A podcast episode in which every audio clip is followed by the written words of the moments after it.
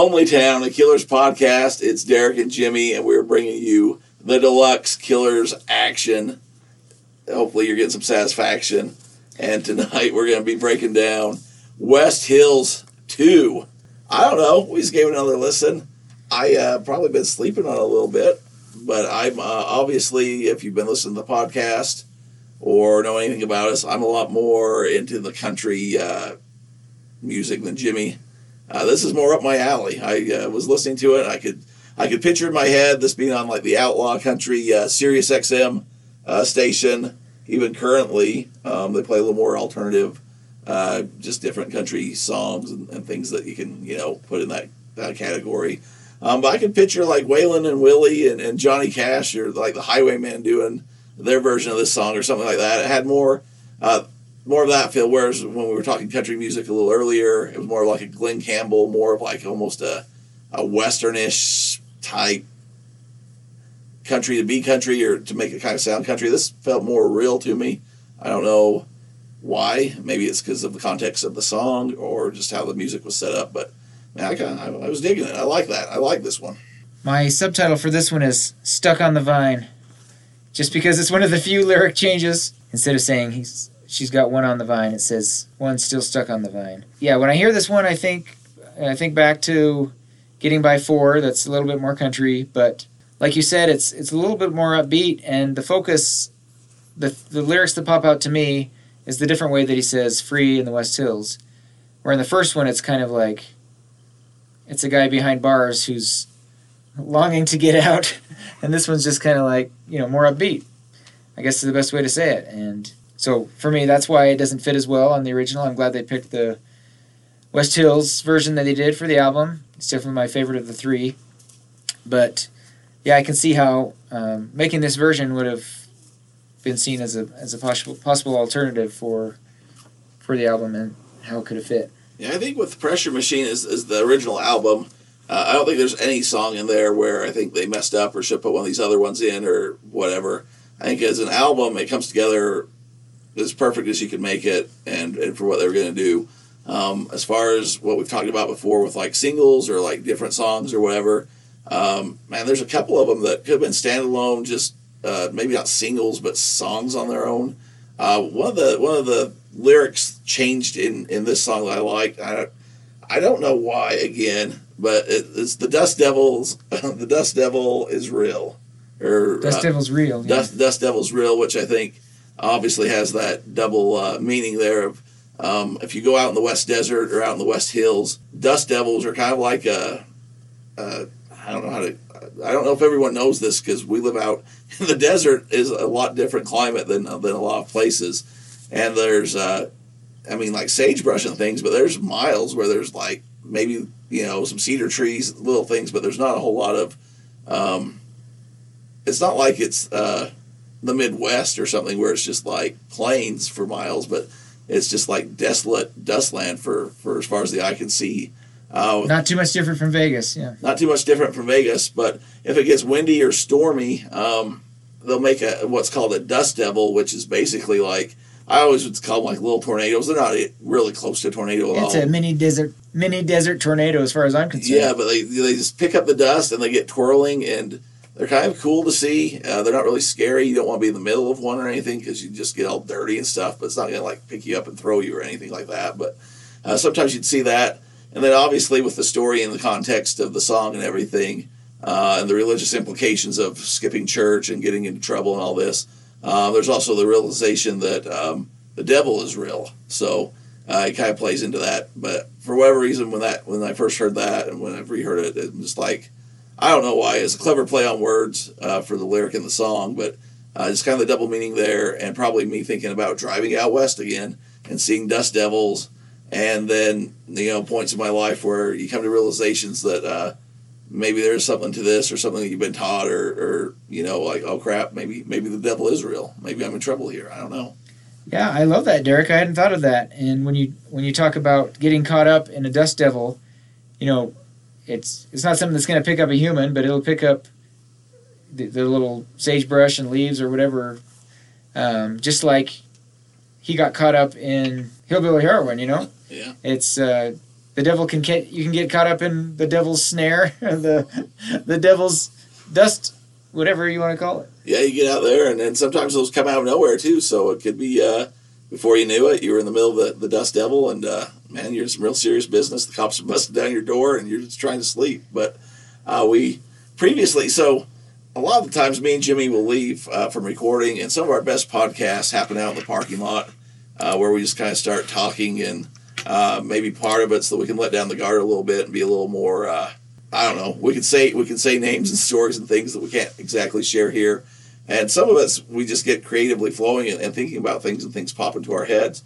Uh, but uh, Jimmy was talking to me. Uh, I don't remember at what point, but uh, he was talking about how the canyon uh, might not actually be the the canyon that we've alluded to uh, in some of the previous episodes. Or, or I don't know how to say this because it is the canyon, but there's also the Canyon Hills uh, golf course, um, and with the context of the song and some of the, the framing around it, it would make sense that the the sunset and how everything's lined up um, could take place here. So I, I hope I just didn't steal everything I was lining up for you, Jimmy. But if you could elaborate a little bit on that and what we've talked about out in the parking lot. Yeah, I think um, says some nights we drive up the mouth of the canyon and watch the sunset over the West Hills, and you know the the mouth of the canyon is on the east side of Nephi. You don't go too far up, or you won't be able to see the see the sunset, but you could definitely make the case that the place where people go instead of church is the Canyon Hills on the east side rather than the West Hills. Growing up, Brandon went to, you know, he golfed a lot. He ran with that crowd, and LDS congregations are referred to as wards. And there was a joke around town that there was a, an East Ward, which was the golf course where people would go and play on Sunday instead of going to church. And, uh, you know, I think about skipping out on church and going to the West Hills. For me, it makes more sense. Um, you know, West Hills sounds good, and it does exist, but uh, if we're talking about a Brandon Flowers Nephi story, it's more likely that this could be talking about the Canyon Hills Golf Course on the east side of Nephi that uh, is where you go when you want to get away. Yeah, you might want to skip church and uh, go out there and uh, you know play play around with, with the with the boys and uh, enjoy uh, that kind of scenery. But the one thing that because because when we were talking about it was like, how would you go? My whole thing is how the canyon was set up. You can go up there and watch the sunset really because it just is facing the wrong direction. I mean, there would be a sunset, but you couldn't really see and enjoy it. And I think that's unless you, yeah unless you stop at the mouth of the canyon, which yeah, is right where the golf course the is. golf course is. So so Jimmy brought up, hey, that very well could be uh, talking about the golf course um, right up the mouth of the canyon, and uh, I'm sure just from talking with with people, Jimmy included, that Brandon saw a lot of uh, sunsets because he uh, would stay at that golf course. I mean, almost from sunup till sundown if he was able to. So probably saw a lot of lot of uh, sunsets over the West Hills from that that viewpoint. So in the context of the song and all that, I don't know. Maybe another puzzle piece, Jimmy. We're putting together the puzzle of the deluxe album, Pressure Machine. So in the song "Smile Like You Mean It," he says, "Looking back at sunsets on the east side, we lost track of the time." And for me, I think of that makes me think of the golf course and watching the sunset from there. Uh, Brandon has said in live performances that it was referring to the east side of Las Vegas, but not to me, Derek. Yeah. It doesn't matter what, De- what what Brandon thinks, Derek. When it comes to the Killers, it's more about what I think. Yeah, we're, we're more the experts for sure on uh, lyrics and breaking it down. Everything was about Nephi. Just ask us. Yeah. Yeah, but I think uh, I think to some extent, um, I mean, obviously Brandon knows what he was writing about, what he's thinking about, but I think uh, subliminally, I think some of this came through, and I think he had that big uh, epiphany when he came back to Nephi and put together this album, and a lot of those thoughts and feelings that were kind of suppressed or uh, he just hadn't addressed or talked about for, for years came through. Um, I think there is some stuff to that uh, earlier killer stuff that we can reach out and say, you know, this could be right in Nephi. Not saying that he didn't spend time in, in East Las Vegas and lose track of time, and but you can relate it back to Nephi as well um, on the golf course, uh, just golfing all day. So well, there were definitely lyrics on earlier albums that um, I would think, hey, that could be about Nephi, and then I would think, nah, probably not. And then now, years later, I found out how many actually were, and found references where he said it was, and you know, I thought there was no way that Adam was talking about Adam Bruff. and then he found we you showed me that clip from a concert where he said, "When I was in eighth grade, my friend Adam Bruff," and I was like, "Holy cow! I couldn't believe it." So then we had to have Adam Bruff on and, talk about it. And if you haven't heard that, go back in the archives and uh, give it a less uh, give it a listen. But I yeah I don't know. It's just interesting. Um, man, it's just interesting how the lyrics can can weave a picture and a, a word here or change here can mean something different or you know, it could be saying something about Las Vegas and we can relate it back to Nephi. I'm sure there's people in Las Vegas that are hearing things on the pressure machine and they're saying, no, that took place. You know, they can relate to, to Vegas or, I mean, wherever you grew up with and however you uh, live the song. I think that's one of the fun things about uh, songs, songs like this, where it's, it's probably why you've asked a lot of our, our guests and stuff why they like country music or what relates to them. I think uh, for me, it is kind of that story aspect of, you know, you can follow uh, you listen to a pop song or, some of the stuff on the radio, and it's like it's good beat or it's good whatever, but you have no clue what they're singing about or saying. It's just kind of words. Uh, with with uh, especially more traditional country songs, but country in general, I kind of like the story aspect. If you can follow the story, it tells you a tale. Uh, good, bad, indifferent, you know, loving, cheating, dogs running away, whatever it is. It's kind of in this as well. Um, there's just kind of a story to it, and you can relate to how it fits in your life it might not be what Brandon was thinking about or writing down or had any clue uh, about at the time, but you listen to it and, and you can relate to how that makes you feel or how that taps into you. And then uh, five, ten years down the road, you hear the same song and it has a whole different meaning for you. So, um, you know, some of that early Sam's Town or Hot Fuss stuff uh, compared to now, you know, writing as a, a early 20 year old kid to now he's a, a father in his 40s. Different guy, done a lot of different things in life, but I bet he can relate differently to those songs that he wrote.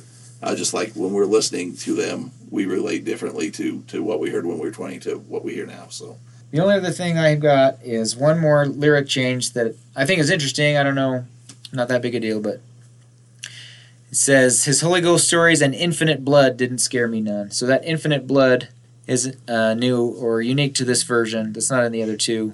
I don't know. I don't know why it was chosen, but well, yeah, let's uh, interesting. Uh, get into that for just a second because we do have people that are interested in this, and uh, sometimes we don't know how deep to dive or if we should zig or zag. But um, going back to the devil, uh, you know, this is Brandon's uh, roots as far as uh, his relationship to the. I'll just say the church. I think everyone knows what church I'm referring to, at least in this context of things. Uh, but the infinite blood is going back to like Jesus and his sacrifice, and it's a big thing in the culture in Nephi, but also in the doctrine of the church that teaches. You know, you're sometimes afraid to sin, or people kind of harp on. You know, every time you sin, you're kind of I don't know if it's implied or if it's been taught, but that you're kind of hurting Jesus in a way because of his uh, sacrifice and gave up his infinite blood to to help us all. I don't want to go too deep into this. I can already tell where it's going, but uh, basically, the concept is Jesus died uh, so that we can live again and be resurrected. I think that's pretty basic throughout Christianity. Um, but uh, it is taught a lot growing up in, in, church and Sunday schools that you'd be skipping in that case. That uh, that you know every time you sin, it's almost like you're you're hurting Jesus in a way because he had to you know give up his infinite blood and, and sacrifice so you know took its sins on on himself so that we could uh, overcome death our own selves and be resurrected. So on the same line where he's not scared of the devil and he's not afraid of, of these stories or this guilt that might be passed on, uh, probably that pressure machine, probably more culturally than doctrinally. But yeah, the other perspective I think could be that sometimes people feel like they're too far gone. Um, you know, they've made too many bad choices that there's no saving them, and that um, you know even Christ's blood couldn't save them. But uh, so in this case, where he's saying he didn't he didn't believe the story of infinite blood because he doesn't think that he could be saved at this point. I don't know. I don't know. And then at the end of the song, as was uh, talked about with the choir, you know, one of the one of the key lines that struck uh, a few of those members was, "He might reject my actions, but he'll know my heart." So I think that could tie back into all that of um, whether or not infinite blood was shed, uh, whether the devil's real or not. Uh, if this whole thing is real, at the end of the day, uh, when I get there, my actions might not have been what should have been done, but uh, he'll know my heart. And I think that's uh, that's a pretty powerful statement there. Think about that tonight as you uh, or today. I don't know when you're listening to it. Give that a thought and uh, and let me know. Let me know what your favorite CD was. Let me know. I'm gonna ask. I'm getting on this kick of uh, I'm asking questions of our of our people, uh, getting a, some follow up back. But if anyone's got any thoughts on that, in, in all seriousness, I, I'd love to hear what you think about um, what me and Jimmy have been saying, uh, what you thought about that song, and and kind of that uh, you know another take because uh, we could talk to a lot of people that grew up like us and, and think like us. But I'm I'm open to hearing other other ideas and other opinions of uh, what you thought with those lyrics. So Well, that is version two of West Hills, and that's another episode down from Lonely Town.